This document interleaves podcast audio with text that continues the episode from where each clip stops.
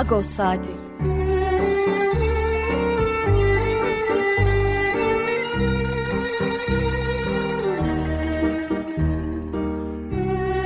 Haftalık Agos gazetesinin penceresinden Türkiye ve Dünya gündemi. Agos'un mutfağından haberler, söyleşiler, olaylar.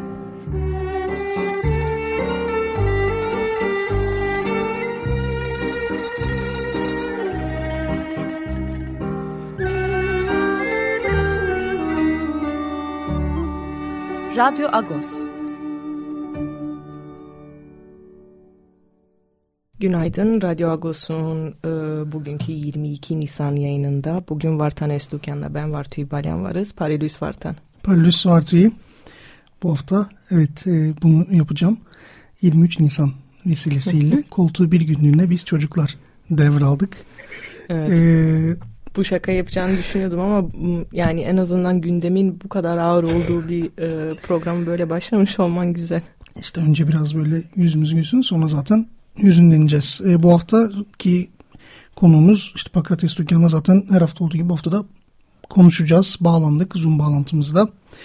E, istersen başla programı. Evet, e, bugün e, biraz manşetten bahsedelim istersen Agos'un. Bu hafta 108 e, yıldır bekleyen yüzleşme manşetiyle çıktı Agos gazetesi. Birçoğunuzun bildiği üzere 24 Nisan yaklaşıyor ve her sene olduğu gibi aslında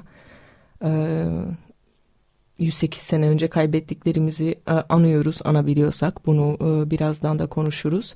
Neden 24 Nisan? Çünkü 1915 tarihinde tam da 24 Nisan'da 200'e yakın Ermeni aydını, yazar, milletvekili, doktor, e, şair her her türden aydını diyelim evlerinden toplayıp Çankırı yoluna sürdükleri gün aslında. O yüzden sembolik olarak 24 Nisan'ı Ermeni soykırımını anma günü olarak kabul ediyoruz. Tabii anmayı yapamıyoruz e, diyelim ve e, Ağustos'ta artık evet buna da çok değindik. E, Baron'a bağlanalım. E, Ermenice sayfaların editörü Pakrates Dukyan'a bağlanalım. Parilüs Baron.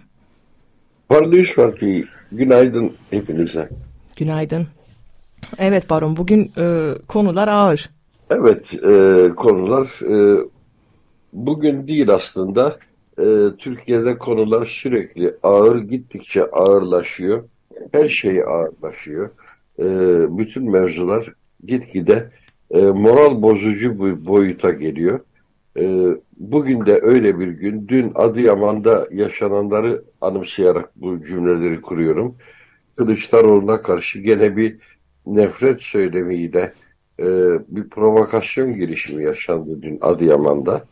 E, Kahta ilçesinde özellikle de e, ve önümüzde 20-23 gün var seçimlere ulaşıncaya kadar. Belli ki bu hava gittikçe daha da ağırlaşacak. Öngörülen de buydu. Bu yönde de ilerliyor. Bunun arasında e, biz şimdi 24 Nisan konuşuyoruz. Yarın 1 Mayıs konuşacağız. Ve e, hakikaten de artık yasaklayan bir gelenek 2010 yılında başlanmıştı ilk defa 24 Nisan'ın kamusal alanda sokakları da kutlanması ve e, şimdi son bu dördüncü yıldır ki bu anma yapılamıyor. E, ilk iki senenin engeli pandemiydi. Pandemi yüzünden anma online ortamlarda gerçekleştirildi. Ama hem bu yıl hem de geçen yıl valilik e, bunu sakıncalı buldu. Doğrudur valiliğin sakıncalı bulması sakıncalıdır bazı şeyler doğru ama sakıncalı olan şeyler de e, yapılmalıdır. Sakıncayı gidermenin yolu herhalde yasaklamak olmamalıdır. Yoksa bunlar e, evet muhtelif provokasyonlara açık şeyler ama e, valilik o yüzden değil tam da e, daha farklı bir noktadan meseleye yaklaşarak yasaklama kararı aldı. İktidarın son yıllarda benimsediği Erdoğan hükümetlerinin son yıllarda benimsediği yasakçı zihniyete uygun bir şekilde yasaktır kararı aldı. Hatırlayalım e, bu memlekette grevler de yasaktır. E, çevre e, felaketine yol açacak şeyleri protesto etmek de yasaktır. Yasakçılık gitgide katmerleniyor artık. Böylece güllük gülistanlık bir ortam yaratılmaya çalışıyor ama işin aslı da öyle değil. Bu e, 24 Nisan anmaları bir yüzleşme gerekliliğinin sonucuydu. Yüzleşmeye duyulan ihtiyacın sonucuydu. Öyle ki bunu yasaklamak o yüzleşmeyi bir daha imkansız hale getirmekten başka bir şey ifade etmiyor diye düşünüyorum. O yüzden de belki de zaten bu 108 yıldır bekleyen yüzleşme bir türlü olmadığı için zaten 6-7 Eylül'de de varlık vergisiyle de Maraş katliamıyla da veya Dersim katliamıyla da yüzleşemiyoruz. Tarihin ilk en azından yakın tarihin ilk büyük suçuyla yüzleşilebilse dünkü Kılıçdaroğlu'nun uğradığı, maruz kaldığı nefret söylemiyle de çok kolay yüzleşilebilirdi. Evet, burada biraz baronun köşesinde e, doğru çeviriyor muyum bilmiyorum baron ama tekrara düşmeden anmak demiştin bu haftaki köşende.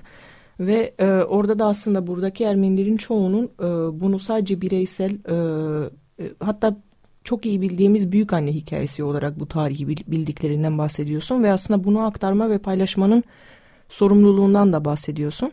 Şimdi son yıllarda 2010-2019 arasında bir şekilde anmalar yapılırken 2015'te özellikle 100. yıl dönümünde e, epey kalabalık e, bir anma yapılırken bu zaten kapalı, zaten belki çok bireysele indirgemiş e, bu hikayeyi bireyselde çok e, yaşayan Ermeni toplumunun açılması, yasını tutması ve yüzleşmesine bütün bu yasaklar nasıl e, bir etki ediyor? Bunu e, fikrini merak ediyorum.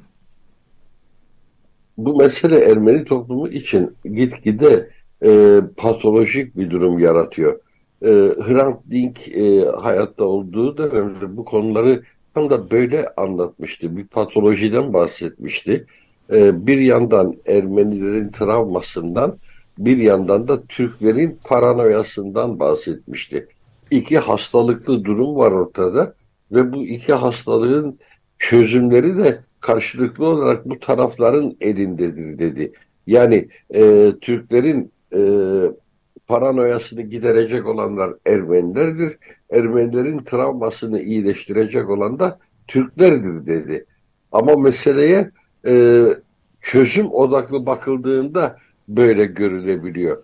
Hayır çözümsüzlük odaklı baktığınızda inkar siyaseti daha da körükleniyor, daha da şiddetleniyor e, ve düşmanlaştırıcı, ötekileştirici söylemler e, ee, 108 yıldır bir yere varılamadığını gördüğümüz halde e, bir çözüme ulaşmak mümkün olmuyor. Bu çözümün e, metaforik tanımını e, çok net olarak eski İçişleri Bakanlarından e, daha sonra mafya ile ilişkileri çok konuşulan Mehmet Ağar söylemişti. Mehmet Ağar Uğur Mumcu'nun eşine dedi ki bütün bu süreçleri aydınlatacak tuğlayı görüyorum, biliyorum dedi. Onu oradan çekersem her şeyin olduğu anlaşılacak ama o zaman da duvar yıkılır demişti. Ve o zaman Uğur Mumcu'nun eşi Güldal Mumcu dedi ki çek o zaman o tuğlayı o duvar yıkılsın. Ama e, biliyordu ki Mehmet Ağar o duvarın gölgesinde kendisi yaşam alanı bulabiliyor. O duvarın yıkılmasına tahammül edemez e, o edemediği gibi bugün Türkiye siyasetini oluşturan e, partilerin yüzde 99'u da edemez. E, siyasetçilerin yüzde 99'u da edemez. E, daha öteye geçelim. Burjuvazi buna tahammül edemez. E, bugün 100 yıldan beri oluşmuş olan milli, milli, milli diye tanımlanan sermaye grupları, bankerler, şunlar, bunlar, bunların hiçbiri o duvarın yıkılmasına tahammül edemez. Çünkü hepsi o duvarın dibinde kendi geçimliklerini, kendi arpalıklarını oluşturdular. Onunla nefes alıyorlar. Ee, ama işin doğrusu şu ki o duvar Türkiye insanları için bir sorun. Her an tepelerine çökebilecek bir sorun. O duvar yanlış inşa edildi ve o yanlışı düzeltmek için eğer gerekiyorsa duvarı yeniden kurmak lazım. Duvarı yıkıp yeniden doğru şekilde e, inşa etmek lazım. Fakat bu başka bir irade gerektiriyor. O iradeden belli ki henüz çok uzağız. Ya burada aslında toplum olarak da, devlet olarak da, siyasi akıl olarak da o iradeden çok uzağız. Bahsettiğin hikaye dışında bir de e, tabii sadece Ermeni soykırımı da değil. Mesela e, Dersim katliamına dair bu hafta e, Ağustos'ta bir yazı var. Taner Akçam imzalı. E, Dersim, Dersim katliamına dair okuması zor bir mektup diyor. Yani böyle bir başlığı olan yazıyı açmak gerçekten cesaret ister. Çünkü katliamını örgütleyen e, Abdullah Abdoğan'ın koruması olan Ali Öz'ün 17 Aralık 1946 tarihli bir e, mektubunu olduğu gibi aktarıyor. Ve e, burada fail olan bu kişinin e, anlattıkları e, dönemin üst mevkide bulunan bir e, ne bileyim devlet insanına yazdığı mektupta e, çıplak gözle görebiliyoruz. Onların da e, yüzleşemediğini görebiliyoruz ve ondan kaynaklı e, aklını yitirdiğini e, ve paylaşmak böyle mektuplarla aslında bunlar çok e, ortaya çıkıyor. E, itiraflar çok e, ve Ağustos'taki bu yazıya değinmek istedim. Okumak isteyen okusun elbette. Ve e, soykırımına dair başka e, yazılar da e, var. Evet, örneğin Emre Can Dağlıoğlu'nun e, yakın tarihte yayınladığı, bir iki sene önce yayınladığı 1915 ve coğrafyasını, e, Arap coğrafyasının Arap coğrafyasında 1915'in nasıl yaşandığına dair e, bir kitabı vardı. Bu hafta Emrecan Dağlıoğlu ile yapılan bir söyleşi de var. Tabii 1915 özellikle yani Ermeniler için çok e, aile hikayesi olarak gidiyor. Coğrafi coğrafiyi sonraları düşünmeye, tartışmaya, araştırmaya başlıyoruz. Emrecan burada Arap coğrafyasını derinlemesine araştırdı ve orada alanında çalışan o bölgeye dair çalışmalar yapan akademisyenlerle ve insanlarla görüşmeler yapıp onlardan makaleler topladı ve kitapta bir makaleler e, bütünü hı hı. var. Birkaç e, makalelerden oluşuyor. Ve farklı kitap. yönleriyle ele alması bir yandan da bu konuya e, bu derinlikte hiçbir zaman değinmemiş olması çok e, kıymetli kılıyor e, Emrecan Dağlıoğlu'nun derlediği bu kitabı. Evet bir Ayrıca, yandan da bir kurtarıcı hikayesi de vardı. Bundan bahsedelim belki de. Ermeni dostlarına kucak açan bir Kızılbaş Kürt piri Kerli e, Mahmut Dede ve onun e, torunun oğlu e, yazıyor e, yazıyı. Burada da yine Dersim semalarında ama bu sefer artık Erzincan Dersim'de Ermenilere bütün yasaklara ve tehditlere rağmen sahip çıkan bir e, kişinin hikayesini e, okuyoruz. Evet böyle örnekler de vardı. Evet bu Kızılbaş Kürt Pir'in hikayesi Hüsnü Gürbey imzalı yazıda okunabilir bu haftaki Ağustos'ta. Ee, biraz da güzel bir ha haber verelim. Pardon buraya bir parantez e, açmak isterim Bartan izin verirsen. E, bu sırayla bunları saydığın için anımsatmak istiyorum. Nazlı Temir Beyleri yanında Ermenice sayfalarda çıkan hı hı. aynı içerikte 24 Nisan'da ilintili bir makalesi var. O Ermenice çıktığı için gözünüzden kaçmış olabilir. Onu da bir belirtmek istedim özellikle. Evet ve aslında bu hafta bir yandan da sadece Ermeni soykırımını görmüyoruz. Dersim katliamı var ve e, insan hakları gündemi sayfasında ben yaptım diye çok konuşmak istemedim ama Myanmar'da insan hakları e, konusunda e, özellikle Rohingya soykırımı e, üzerine bir söyleşi var. E, her türlü insan haklarını e, konuştuğumuz ve yazdığımız için e, bu sayfada da 24 Nisan'a doğru giderken bunun yer alması çok manidar. Çünkü Müslüman bir topluluğa karşı e, yapıldığı için burada devlet tarafından e, dillendirilse de Türkiye'de çok konuşulmayan bir e, hak meselesi. O yüzden e, önemliydi diye düşünüyordum. Evet sen John Quinley e, isimli bir hak savunucusuyla bir evet, söyleşi Myanmar'da 2013 yılından bu yana Fortify Rights diye e, bir kurumda çalışıyor. Şu an direktörü oranın ve Myanmar'daki Müslüman kesim e, kesimin Rohingya'ların e, hakları için uğraşıyorlar. Aslında 2016 yılında yaşanan ve e, devam eden e, soykırımı kanıtlamak, soykırımı ortaya koymak ve uluslararası bir tanımaya e, varabilmek e, amaçları diyebiliriz. Yani onların da bir tanınma e, sorunu var burada Ermeni soykırımında olduğu gibi. Elbette. Ya yola çıktığım mesele zaten 24 Nisan'ın yaklaşıyor olması ve 24 e, Nisan'ın da yaz tutamayacak olmamız ve aslında bu konu üzerine orada nasıldır diye konuştuğumuzda tabii durum çok daha vahim çünkü çok daha yakın bir tarih ve 2021 e, darbe ile birlikte junta yöntemiyle çok e, ağır insan hakları ihlalleri yaşanıyor ve orada da elbette yaz tutmak e, mümkün değil söz konusu bile değil. Burada aslında tarihte günümüzde halen yaşanan soykırımlarda ve böyle insan felaketlerinde diyeyim ne kadar benzerlik olduğunu tekrar ben görmüş oldum. Özetle Türkiye hükümeti kendi yaptığını başkası yapınca eleştiriyor şu an. Bunu diyebiliriz. Yani bütün hükümetlerin evet iki yüzlü gibi, e, hipokritleri. evet, Evet. politikayla. Evet. Evet buradaki bütün hükümetlerin e, parantezi önemliydi. E, Vartu'yu öyle bir ifade kullandı. Çünkü e, saydığınız bütün bu e, soykırımların güncel kalmasını sağlayan şey gene uluslararası politika, emperyalist politika, dünyayı paylaşmaya yönelik siyasetin sonuçları bunlar.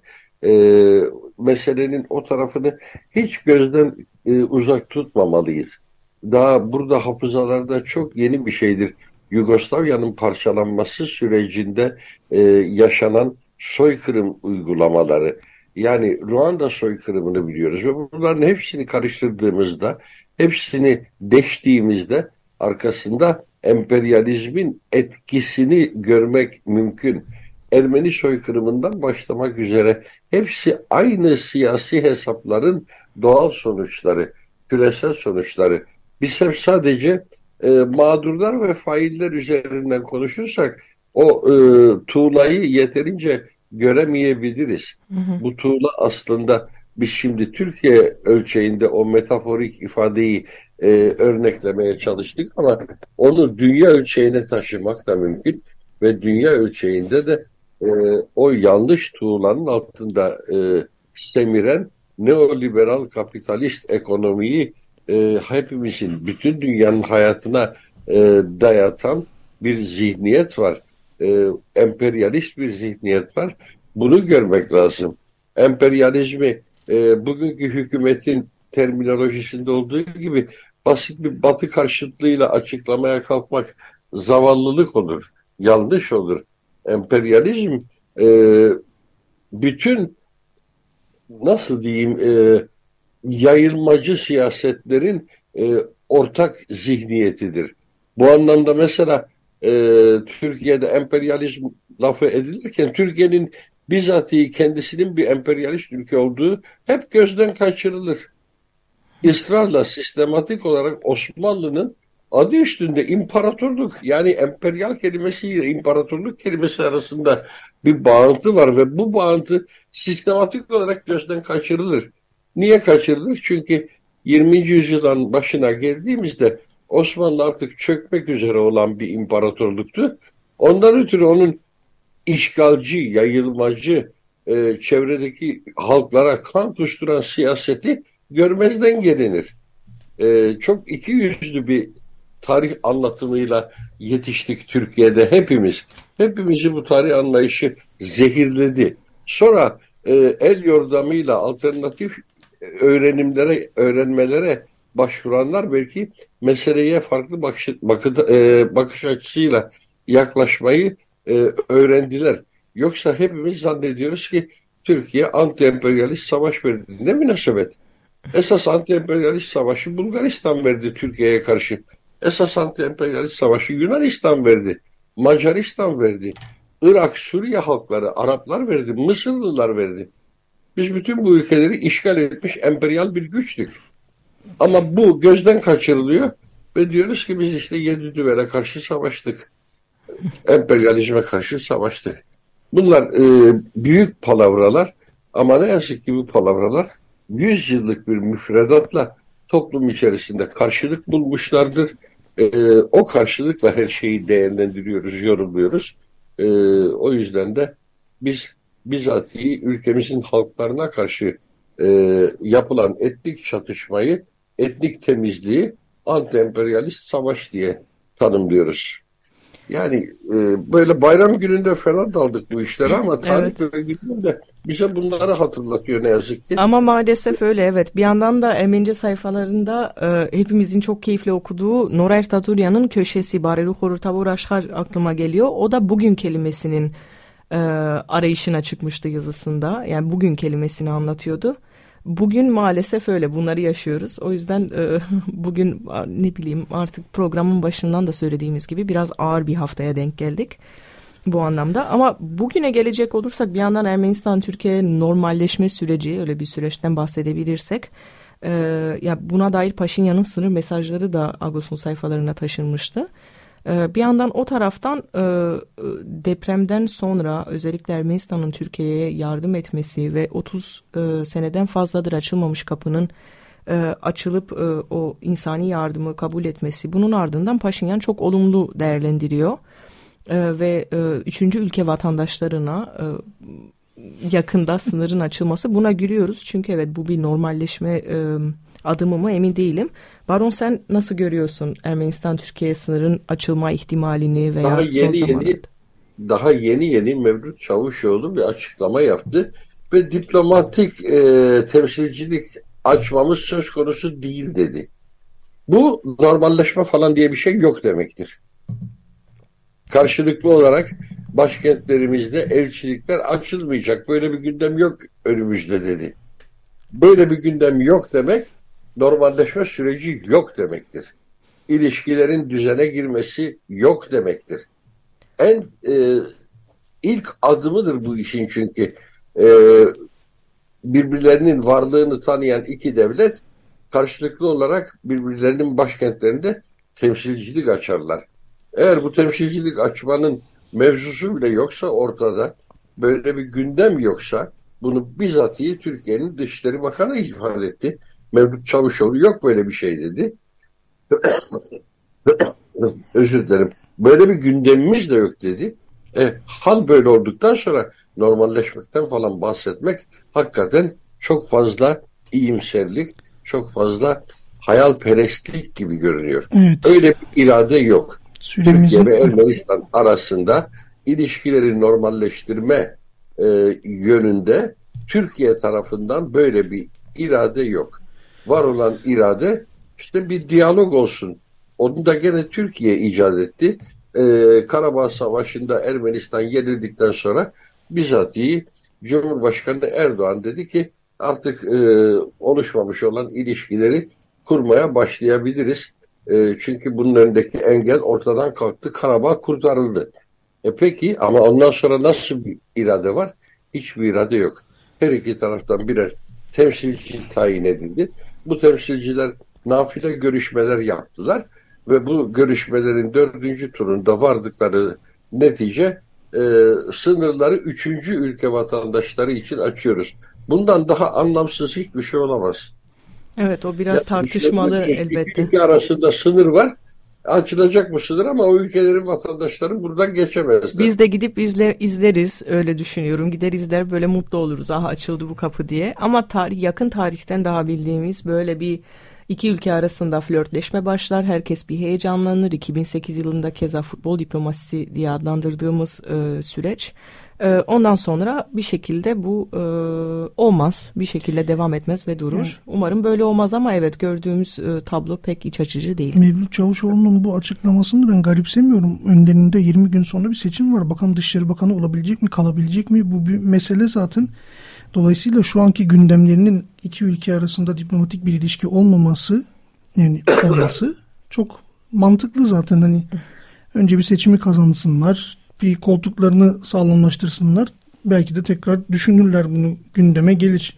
Yani bu zaman açısından anlıyorum o e, açıklamayı ama artık hani bir an önce de sınırların açılması gerekiyor. Zira hani Türkiye tarafının savunduğu tez her zaman Ermenistan'ın işte fakir bir ülke olduğu ve aslında muhtaç olan ülkenin Ermeniler olduğunu, taviz vermesi gereken ülkenin Ermeniler olduğu yönündeydi.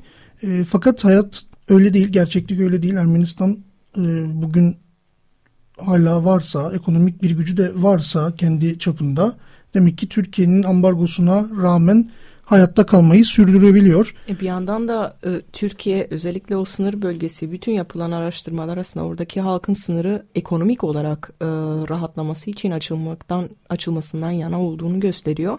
Bir yandan Türkiye İstanbul değil o özellikle sınır bölgelerindeki halk e, en Ermenistan halkı kadar fakir yaşıyor. Dolayısıyla aslında iki taraflı e, toplumsal halk için e, düşünecek olursak faydalı olacak ve 2000 2023 yılında fiziksel olarak kapa, kapalı sınırın olması aslında o kadar basit bir yerden benim aklım almıyor.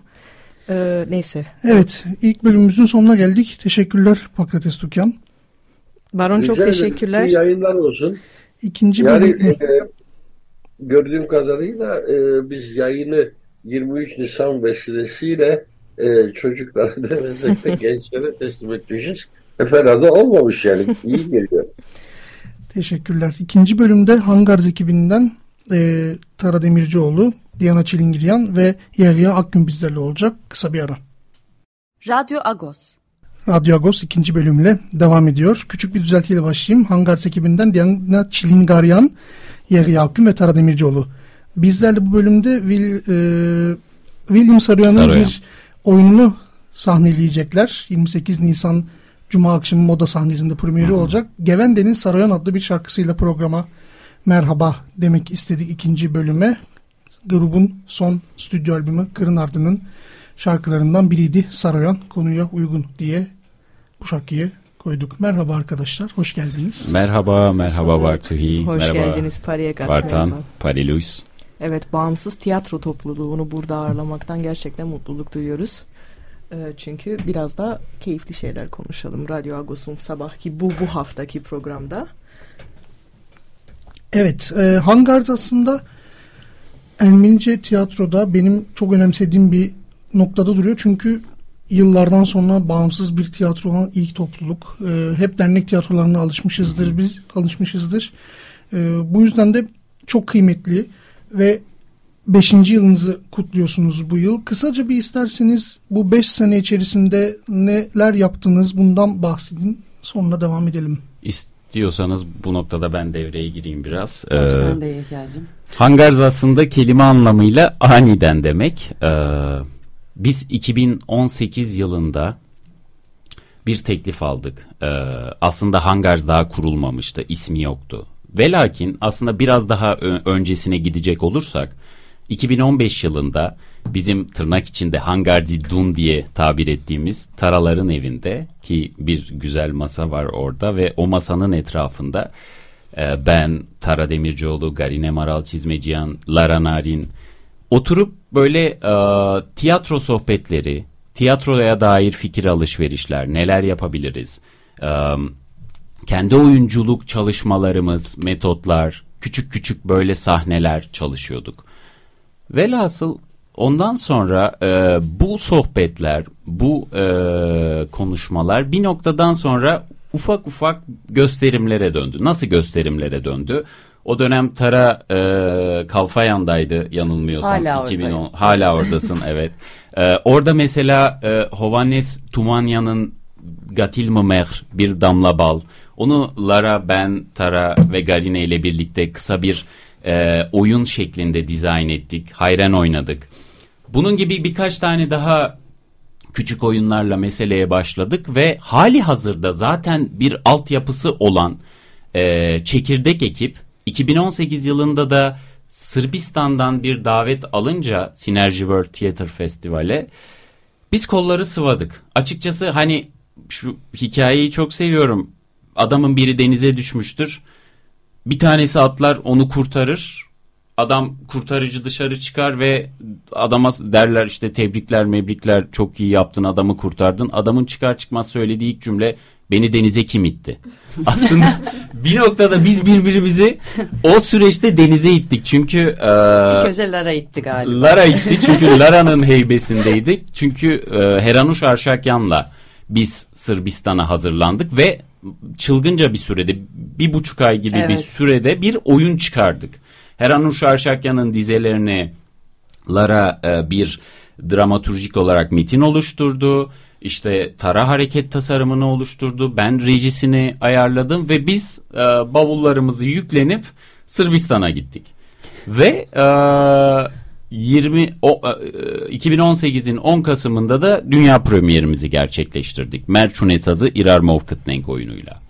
Ondan sonra döndükten sonra oyunu tabii ki bir buçuk ay içinde çıkardığımız için biraz daha altını doldurmak, biraz daha beslemek açısından çalışmalarımızı takviye ettik. Bir 8 ay sürdü galiba. o 8 çalışma. ay daha evet düşünün yani bir aylık çalışmayla premier, premiere çıktık.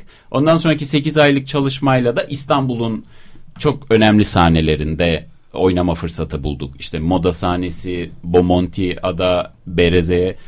Ondan sonraki süreçlerde de e, hayalimizde hep daha fazla şey yapmak, daha fazla şey üretmek ama kendi dilimizde üretmek vardı. Ha Hangars nereden geliyor? İşte o 2018 yılında hadi bu yola aniden, aniden çıkalım dedik. Nedir ve Hangars... bu aniden? Nedir bu? Türk Hayri'nin neydi arkadaşlar oldum ben masada. Aniden oldu her şey. Tamam Aniden ne demek ya Ermenice aniden ne demek? Hangars. E çok iyi. Hangars olsun. Söylenebilir rahatlıkla da söylenebilir diye düşünüyorduk ama Hangars söylenirken biraz bazen sıkıntı yaşanabiliyor sanırım. Hanga, hangars mı? Hangars mı? E, Nasıl e, söyleniyor? Ama, ama Ermenice da... ne koyarsanız koyun bence bir sıkıntı yaşanacaktı sorun yok. Bu da çok kıymetli. Yani çünkü evet. nasıl söylenildiğini açıklarken dili tekrar var ediyoruz o şekilde. Hangars bir, bir kelime daha hani e, te, katmış oluyoruz ve duyulmuş oluyor. Şu an Ermenice bir kelime duyuluyor aslında. Ne demek? Ha aniden demekmiş. Yani çok kıymetli bir şey. Kesinlikle. Yani o aslında dediği gibi Hangard'ın kelime anlamı neydi sorusu bile e, çok kritik bir soru. Çünkü günlük hayatta kendi ana dilimizi o kadar kullanmıyoruz ki. Yani ve biz bu dilde tiyatro üretiyoruz. Aslında yıllarca yapılmayan bir şey bir yandan da. Onlarca sene Ermenice tiyatro sahnelenmemiş Türkiye'de. Kesinlikle. Dolayısıyla bu kadar aniden çıkışla bir de Ermeniceyi e, sahneye taşımak çok e, kıymetli ve ikinci oyununuz da var. Zaven Biberya'nın e, Lübnan notlarından e, oluşan Kant'ı. Kant'ı, Kant'ı evet. Hatta e, Vartu o noktada bir devreye gireyim bu Ermenice oynama yasayla ilgili de çok güzel bir anekdot var. Yani trajikomik diyebileceğim. İşte Cumhuriyet'ten sonra e, tabii ki o Darül Bedai, Cumhuriyet Tiyatrosu ve e, kelli felli oyuncular ortaya çıkıyorlar bir şekilde ve Ermeni tiyatro insanları geri çekilmek durumunda kalıyor. Tahmin edebileceğimiz sebeplerden dolayı. 1946 yılına geliyoruz yanılmıyorsam ve işte Ankara'da bir davet oluyor. İşte Ermeni basını davet ediliyor. Marmara'sıdır, Jamana'dır. İşte Hagop Ayvaz da oraya gidiyor. Hagop Ayvaz öne atılıyor. Diyor ki efendim diyor bir maruzatımız var diyor. Hani İsmet İnönü'ye söylediği rivayet edilir ama bir rivayete göre de Şükrü Saraçoğlu'yla iletişime geçtiği söylenir ki kendisi çok meşhur bir şahsiyettir tarihimizde. Aa, efendim diyor biz diyor Ermeniler kendi dilimizde artık oynamak istiyoruz yasak ne zaman kalkar diyor ve İsmet Bey kalemine diyor ki hani böyle bir yasak mı var? Kaldırın bu yasağı. Kalemi de diyor ki efendim yasalarda böyle bir yasak yok. İstiyor, istiyorlarsa oynasınlar. Yani o fiilen Ermenice yasağı son bulduktan sonra tabii ki e, dernekler düzeyinde, okullar düzeyinde yine ana dilimizde üretmeye devam ediyoruz. E, şeye gelecek olursak bunu kapatıyorum. Kansı meselesi de aslında o pandemi koşullarının sınırlandırdığı e, o oyun alanlarımızda bir nefes alma çaba, çabasıydı açıkçası. Çünkü e, 2021 yılı hepimiz maskeliyiz, sokağa çıkma yasakları var. Ne yapabiliriz, nasıl üretebiliriz ve bizde sanki o yasaklar yokmuşçasına 15 kişi bir salonda elimiz Ağzımız yüzümüz kapalıydı ama evet, ellerimizle bir bağlı. şey üretmeye çalışıyorduk Zaven sırada. Berya'nın 100. yılı çünkü 100. yılına ithafen bu oyunu yapmak gibi bir e, fikrimiz vardı ve bu oyunu nasıl yapabiliriz noktasında Tara Demircioğlu'na burada sözü vereyim çünkü hani Lütfen. o online meselesi, stop motion meselesi çünkü ee, senden çıktı o fikirler. Lego da senden çıktı ama. E tamam ortak bir yerlerden bulmuşuz. ya zaten biz Hangarz olarak ekipçe bir şeyler üretmeyi, fikir, e, beyin fırtınası yapmayı, konuşmayı ve ortak bir şey çıkarmayı çok önemsiyoruz. E, o güzel kılıyor zaten. Hani beraber ortaya bir şey, e, yani sofraya herkesin bir e, tuzu oluyor yani koydu. O yüzden e, böyle bu oyun nasıl anlatılabilir ya? Çünkü ben ilk okuduğumda böyle çok yani böyle ataerkil bir şey bu yani. Bu nasıl anlatılabilir başka şekilde? Halbuki Zaven Biberyan da o kadar da değil gibi düşünüyorum gibi falan diye düşünürken e, Yehya biraz bahsetti Zaven Biberyan'la ilgili bir şeyler ve sonra ben dedim ki tamam bunu online yapacaksak belki stop motion kullanabiliriz. E, o da dedi ki Lego da olabilir. Aa, Legoları stop motion tamam bir animasyona mı giriyoruz şu anda gibi e, her zamanki gibi zorluklarla baş edebiliriz. Neden olmasın adlı çalışmamız.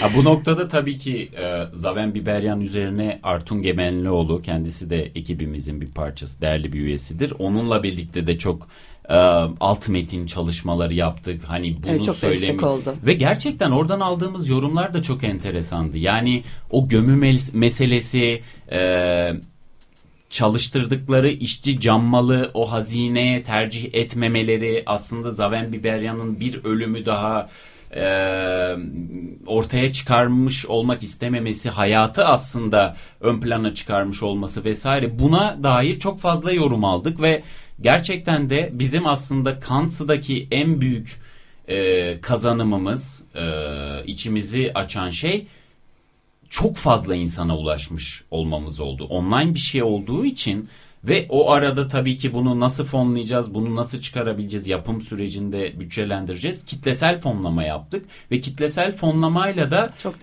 çok oldu. fazla destekçimiz oldu ve o onun neticesinde kurduğumuz bağlardan e, bugün e, Toronto'da bir Hangars'ın üyesi var sevgili Vural Özdemir. Buradan onun da kulaklarını çınlatayım.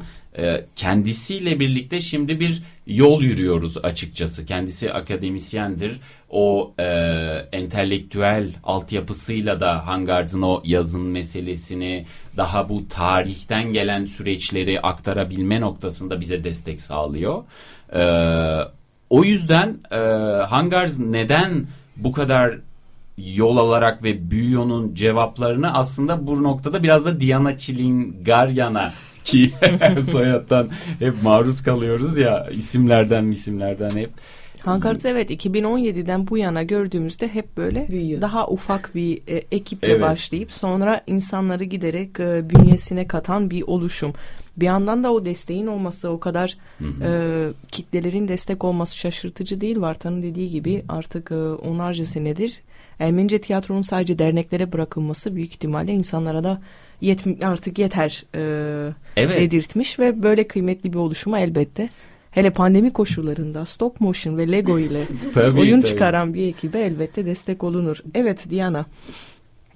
Orada şöyle bir pas atayım sana Diana. Yani o Hangars'ın 2018'de Sırbistan'a gidişi ve dönüşünden sonra biz Diana ile birlikte çalışmaya başladık. Yani Diana orada bizim sağ kolumuzda açıkçası. Sahne arkasındaki bütün her şeyi toparlayan kişiydi. Ve bugün Yüreğim Dağlardadır'daki de Dağlardadır oyununun da başrol kişisi Diana. Spoiler geldi. Eyvah. Yani eyvah. hani bu noktada sözü ona bırakayım.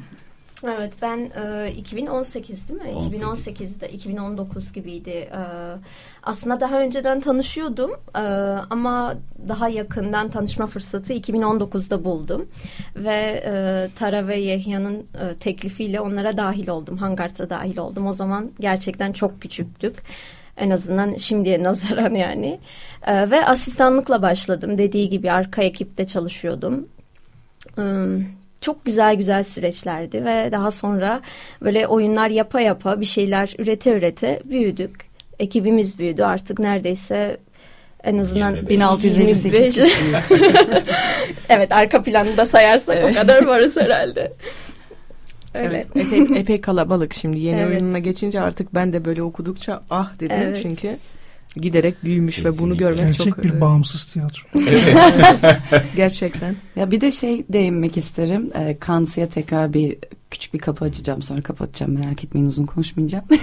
E, o süreçte e, Sayat Dağlayan'la e, beraber e, çalıştık. Kaptan diyoruz biz ona. Gerçekten bir yol gösterici oldu Evet bizim için. ortak yapım Nova filmdi. Ee, Hangars'la birlikte. Yani e, onunla çalış çalışıyor olmak da onun dünyasına dahil olmak da böyle gerçekten bir okyanusa dalmak gibi oldu. E, et, okyanusa dalınca da bir sürü şeyle karşılaşıyorsun. Mercanlarla, deniz kabuklarıyla, çeşitli balıklarla. E, o yüzden çeşitli destekçilere de değinmek istiyorum. Yani ben e, can yayınlarının gidip kapısını çalıp hediyelerimiz olmuştu. Çünkü destekçilerimize böyle kapısını çalıp e, can yayınlarının böyle en üst katına çıkıp e, nasıl ya ben şu an can yayınlarında mıyım ve şu anda Hangards olarak orada bulunup hediye mi veriyorum? Ve karşıladıklarında ne kadar güzel bir şey yapıyorsunuz. Asla tanımıyorum adamı. Yani ilk defa karşılaşıyoruz ve sanki senelerdir tanıyormuşuz gibi sarılmamız e, çok birleştirici bir şeydi. O yüzden böyle sanki e, bir ağaç gördüğünüzde böyle ne kadar güzelmiş deyip sarılmak istersiniz ya öyle bir his Hangarz'ın da hissi gibi hissediyorum. Yani gitgide evet. büyüyor olması. hani biz bir tohum attık ve böyle her bir oyun yağmur gibi düşünüyorum. Ee, böyle büyüyor gibi her şekilde ve bunun büyüsüne de bunun etkisine de herkes kapılıyor ve sarılmak istiyor gibi ve çok e, kuvvetli hissettiriyor bu yani onun da altını e, çizmek istedim. Tüm destekçilerimize selamlar olsun. Kapattım kapıyı. Evet aslında Hangar'ın samimiyetinden de kaynaklanıyor olabilir. Bir yandan öneminden. Bir şarkı arası verelim mi? İkinci e, bölümü kapatırken. E, son e, artık sahneleyeceğiniz premierini yakında yapacağınız oyuna geçmeden çok spoiler vermeyeyim dedim. e, bir şarkı dinleyelim. Radyo Agos. Evet Açık Radyo'da Radyo Agos devam ediyor. E, araya e, çıkmadan e, William Saruyan'dan aslında hep bir 20. yüzyılın en e, değer verilmemiş yazarı olarak da e, anılıyormuş. Çok kıymetli. Kendisinin şarkı sözleri de yazdığı çok bilinmiyor ve kuzeni Ros Bağdasaryan'la e, onun yazdığı, Ros Bağdasaryan'ın da so söylediği Come On My hmm, House bunu bilmiyordum. isimli işte. parçasını dinledik. Aynı zamanda resimler yaptığı ve evet birçok e, Amerika'da özellikle ünlü e, e, parçaların aslında yazarı William Saroyan. Wow. E, evet buna denk gelince de bu parça ekleyeyim dedim. Neden İngilizce bir parça dinledik diye soranlar olmasın. Aslında yazıları da bütün eserleri de İngilizce. Sonra da aradan sonra Hovarek dinledik. Bugün e, bugünlerin e, ne bileyim artık e, kaçınılmaz parçalarından bir tanesi diyelim. Evet. Kesinlikle. E, üçüncü bölüme başlamadan önce sevgili genel yönetmenimiz Yetvar Tanzikyan'ın e, uyarısıyla bir şey yapalım. Bugün Rana Cabbar'ın hatta Solakyan olduğunu hepimizin çok yakın tarihte birkaç gün evet. önce adam ölünce öğrendiğimiz Rana Cabbar'ın e, cenazesi saat 1'de Katolik Şişli Katolik Ermeni Mezarlığı'nda olacak. Oradan da hazır tiyatro konuşuyorken bir saygıyla analım kendisini Işıklar ve belki hatta bu işte e, Ermenice ismi sakınmak konusunda bilmiyorum. zaman kalırsa konuşabiliriz. Tabii tabii. Evet şimdi bu bölümde biraz artık oyunumuzu konuşalım. Yani Saroyan'ın Yüreğim Dağlardadır eserini konuşalım. 28 e, Nisan Cuma günü moda sahnesinde premierinizi yapıyorsunuz. Evet. Oyunu bilir. Evet artık bir oyunu konuşalım biraz. Tabii. Ya ben biraz e, nasıl başladı bu mesele ona değinmek istiyorum. E, 2016 yılında ben Devlet Tiyatrosu'yla Adana turnesine gitmiştim ve yanıma kendi kitaplığımdan birkaç kitap almak istedim ve o, o Saroyan dünyasına da tam o aralar dahil olmaya başlamıştım. İşte insanlık komedisiyle başladım. Sonra hikayeleri ve e, nasıl derler o çocuksu mizah dolu dili açıkçası e, basit ama çok güçlü aktarım şekli beni etkilemişti. Yanıma da Yüreğim Dağlardadır'ı almıştım ve orada e, ilk okuduğumda tarif edemediğim bir his yaşadım. Yani ne okudum, ne oldu, ne hissediyorum tam olarak açıklayamadım. Hani çok güzel bir müzik dinlersin ve müziğin dilini anlamasan dahi sende bıraktığı hissiyat bambaşka bir şeydir ya böyle derinizin altına nüfuz eder.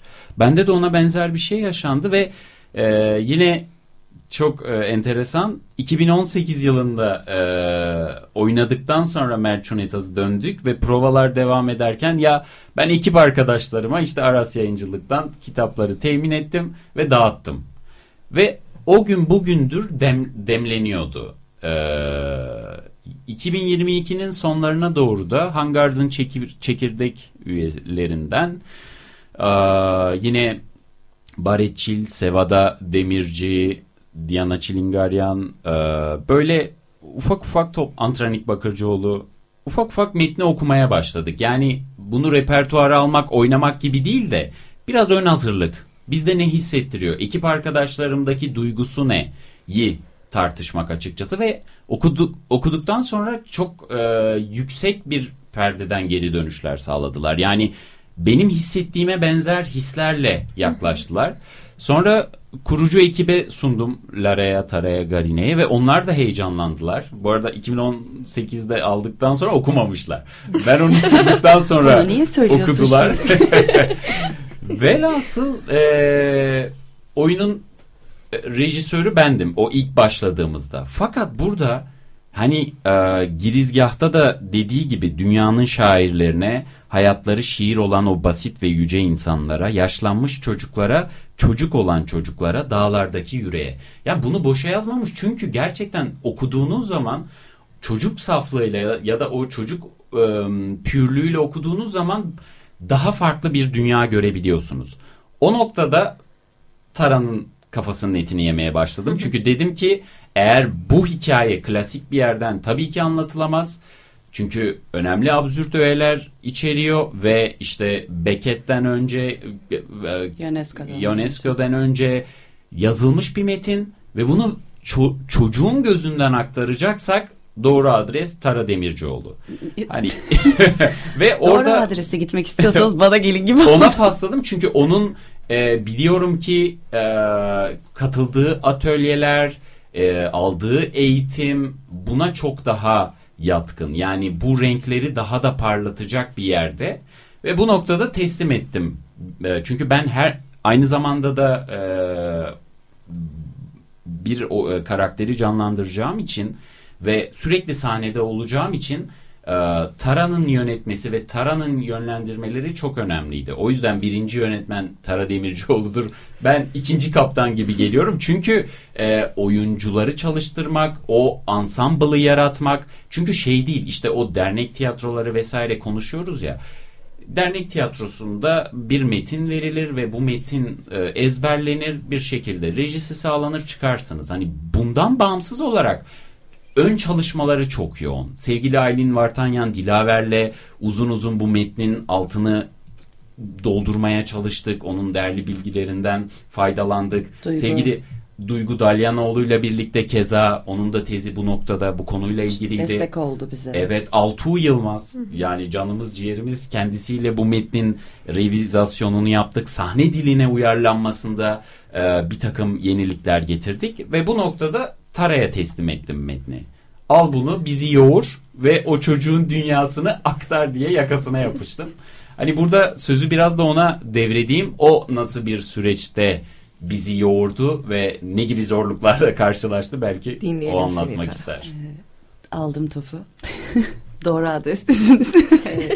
Ee, şöyle e, ben de kitabı okuduğumda e, içimde böyle e, gerçekten sıcacık bir şey oldu. Ama anlamlandıramıyorum da tam olarak yani. E, bir şey diyemiyorum. Şöyledir böyledir. Tam böyle bir karşılığını e, veremiyorum. Ama içimde bir şey oldu ve bunu aktaracaksam da e, YH'ye destek olmak için e, kesinlikle Johnny'nin yani oyundaki çocuk karakterin e, gözünden aktarılmalı bu oyun. E, Sarayan'da e, dünya insanı olduğu için e, dünya insanı olmasının neden altını çiziyorum? Çünkü e, yargısı yok.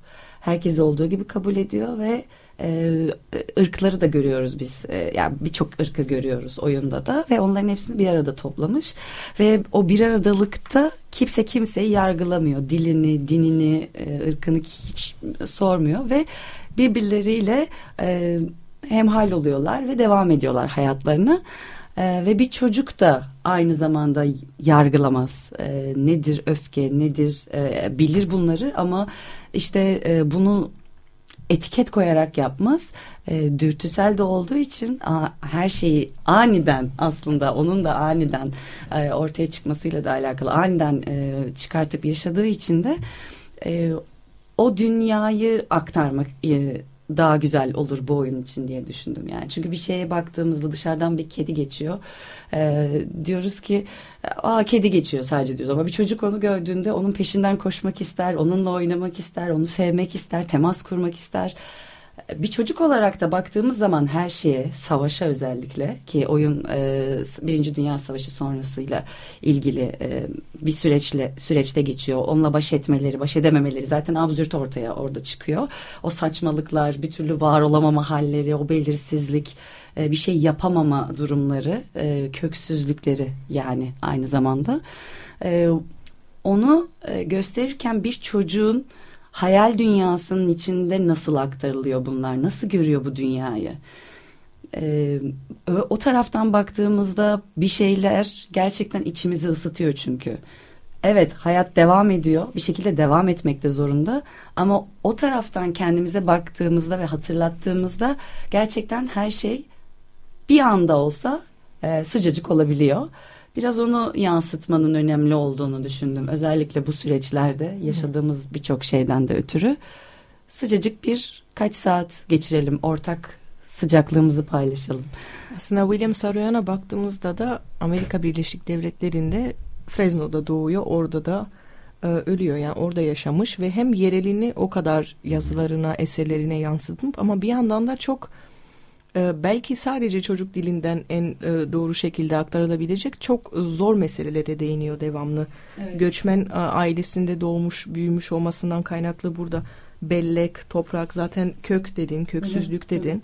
Aidiyet, e, bütün meseleler aslında ağır ve bunu evet çocuk gözünden e, izleyecek olmak aslında beni heyecanlandırıyor şimdiden. Biraz da Saroyanesk dediği kendine onun için, onun evet. üslubu için Kesinlikle. söylenen tanımlanan Sarayanesk üslubu zaten çok şey anlatıyor.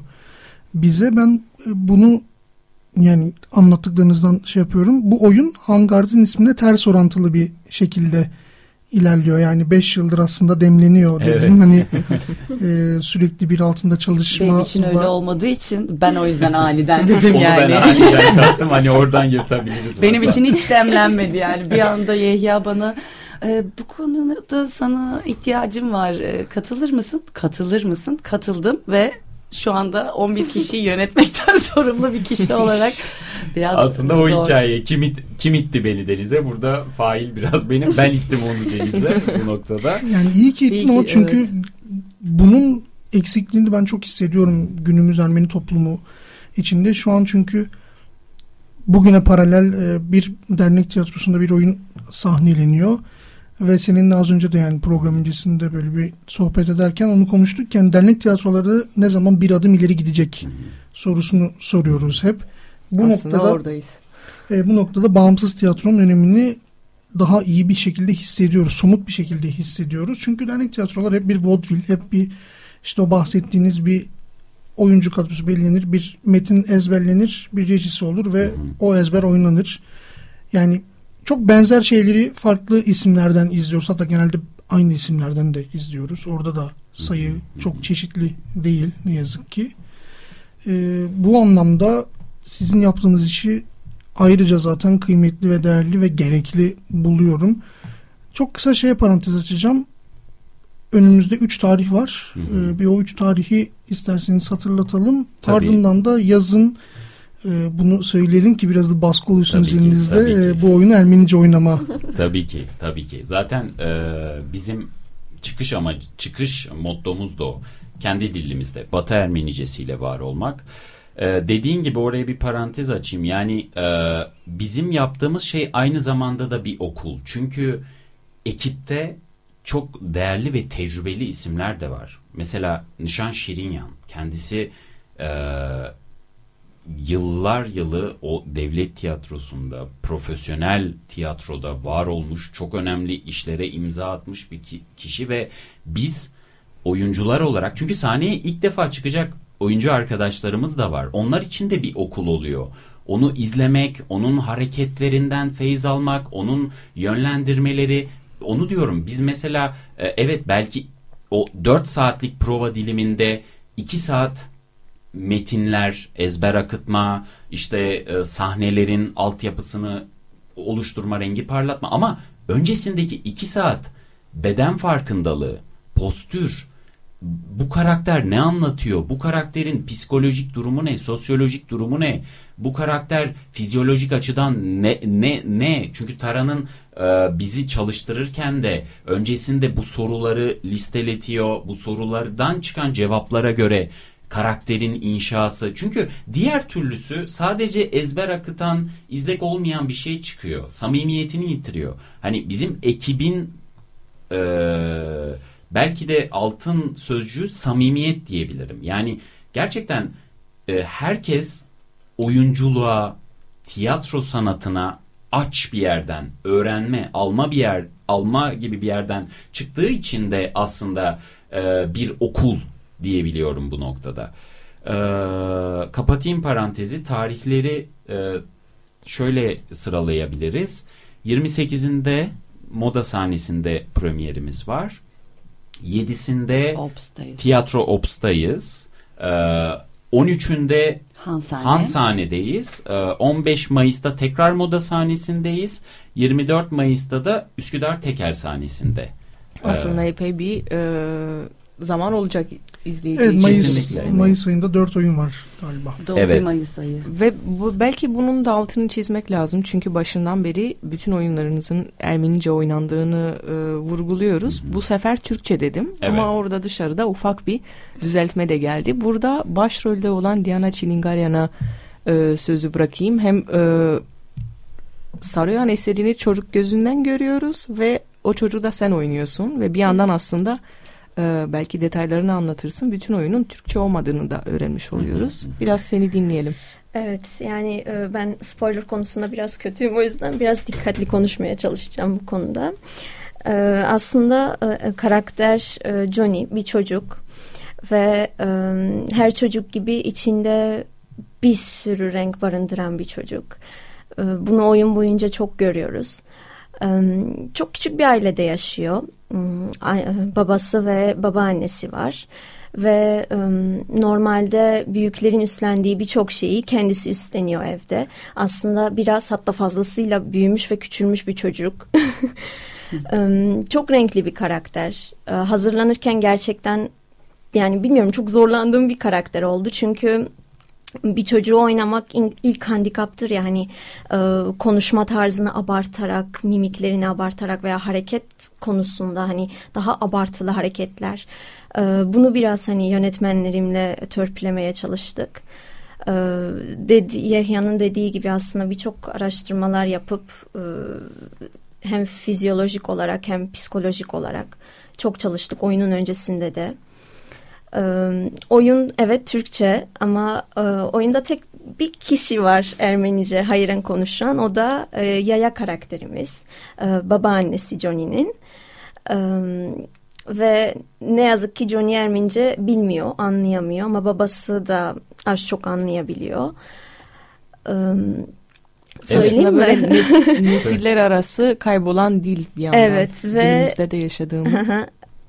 Ve aslında bizim yapmak istediğimiz şey de yaz için hedeflediğimiz şey de bu oyunu Ermenice'de oynamak. Yani Ermenice yazın çalışıp bir sonraki sezon Ermenice'de sahnelemek.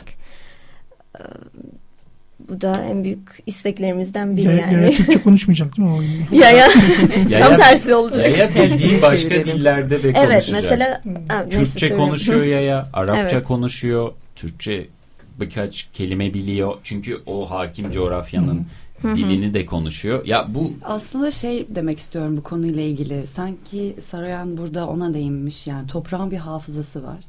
Ee, ve e, toprağın hafızası kuvvetli ve toprağın sesi var. Ee, o ses de müzikle de oluyor aynı zamanda. Ninnilerimiz e, işte e, duyulan şarkılar, e, dağlara özlem. E, burada da onu temsilen babaanne var ve onu dili temsilen yani kökü temsilen koyuyor olması aslında Ermeniceyi temsil ediyor olması çok kuvvetli bir yapı yani. Aslında babaanne bir dağ aslında oyunda. Ee, ama Johnny e, o dağa bir türlü tırmanamıyor. Yani aslında çünkü dağın en altında ve dağın ne olduğunu da bilmiyor. Bütün oyun boyunca zaten onu e, soruyor da merak ediyor e, bazı yerlerden o yüzden şöyle küçük de bir not var orada birbirlerine söyledikleri. Neden Ermenice konuşmuyorsun diyor. Neden Ermenice cevap vermiyorsun bana diyor. Joel de diyor ki e, bilmiyorum çünkü. Bence çok net. Yani şimdi günümüze baktığımızda evet. e, bu kuşağa da baktığımızda e, birçok şeyi anlatıyor bence yani. Ya evet. bir de e, Saruyan şunu söylüyor. Benim e, karakterim oluşurken yayamın anlattığı hikayeler o inşa sürecinde çok önemli bir yer kaplıyor. Bir dönem çünkü yetimhaneye de veriliyor Saroyan ve o yetimhanenin o kişiliği yıkıcı etkisini yayasının hikayelerine, yayasının anlatılarına tutunarak da yaslanıyor. Çünkü o kadar paralellikler var ki benim yayam da tek kelime hayren bilmiyor. Ama şu var, kültüre bir şekilde işte din vesilesiyle başka yollarla connect olmuşlar ama bir sonraki jenerasyonları kurtarma çabasındalar. En azından onlar Ermeni okullarına gitsinler ve kendi dilleriyle var olsunlar çabasıyla işte arttırdıkları paralarıyla bir şeyleriyle bunu sağlamaya çalışmışlar. Aslında Yaya'nın böyle de bir misyonu var. Çünkü kendisinden sonra kendi o dağa göç ettikten sonra dili, kültürü de bir erozyona uğrayacak ve belki de yok olacak. Böyle bir kaygıyla da yola çıkıyor aslında. O yüzden hani Saroyan'ın buna da e, özellikle dikkat çekmesi boşuna değil açıkçası. Evet ve bu oyunun Türkiye'de oynanacak olması Hı-hı. aslında çok kıymetli. Tam da bu yönden. Çünkü bütün aile hikayesi aslında öyle. Bu yaya Ermenice değil Kürtçe de konuşulabilirdi. Evet. Süründüğü evet. toprakların dili olduğu için. Ve evet ilk unutulan şeylerden biri dil ve e, büyüklerin, yayaların genelde çok uğraştığı bir şeydir. Yani çünkü bütün o geleneği, bütün o Taşımak. Ermeni kimliğini sanırım e, biraz evet e, dille taşıma e, gerçeği mevcut. O yüzden çok kıymetli. Tebrik ederim e, tekrar. Teşekkür ederim. Heyecanla bekliyoruz. Evet. evet, Radyo Agos'un e, bu haftaki programına ufak ufak artık son veriyoruz. Evet bir ne yaptık ne ettik biraz onu konuşalım. İlk e, ilk yarısında diyelim programın her hafta olduğu gibi Ermeni Agos'un Ermenice sayfaların editörü Pakrates Tukyan'la hem Ermeni toplumu hem Türkiye Ermenistan normalleşme süreci hem elbette yaklaşmakta olan 24 Nisan'ı ve e, beraberinde gelen e, devlet yasaklamalarını konuştuk ve ardından e, bağımsız tiyatro topluluğu olan Hangarts'tan Diana Çilingaryan, Yegya Akgün ve Tara e, Demircioğlu stüdyoya geldi. İyi ki geldiniz. Çok teşekkür İyi ederiz. Çağırdınız. Evet. İyi ki çağırdınız. Teşekkür ederiz. Evet. Teşekkür izleyicilere ederiz. de artık yeterince bilgi verdik. evet. Yani 28 Nisan'daki premieri kaçırmayacaklarını umuyoruz. Burada. Yani evet. çok sınırlı sayıda bir yer kaldı. Evet. Kaçıracaklarsa da işte Mayıs'ta 4 evet. tane oyun var. Evet. O yüzden üzülmesinler. üzülmesinler. Evet Radyo Agos'u bu hafta 24 Nisan listesiyle sebebiyle Kaça Duravidis'in oratoryosuyla kapatacağız. Evet, Bekleyiş isimli parçasıyla kapatmış olacağız. Hepinize iyi haftalar. Önümüzdeki hafta görüşmek üzere. Teşekkürler. Görüşürüz.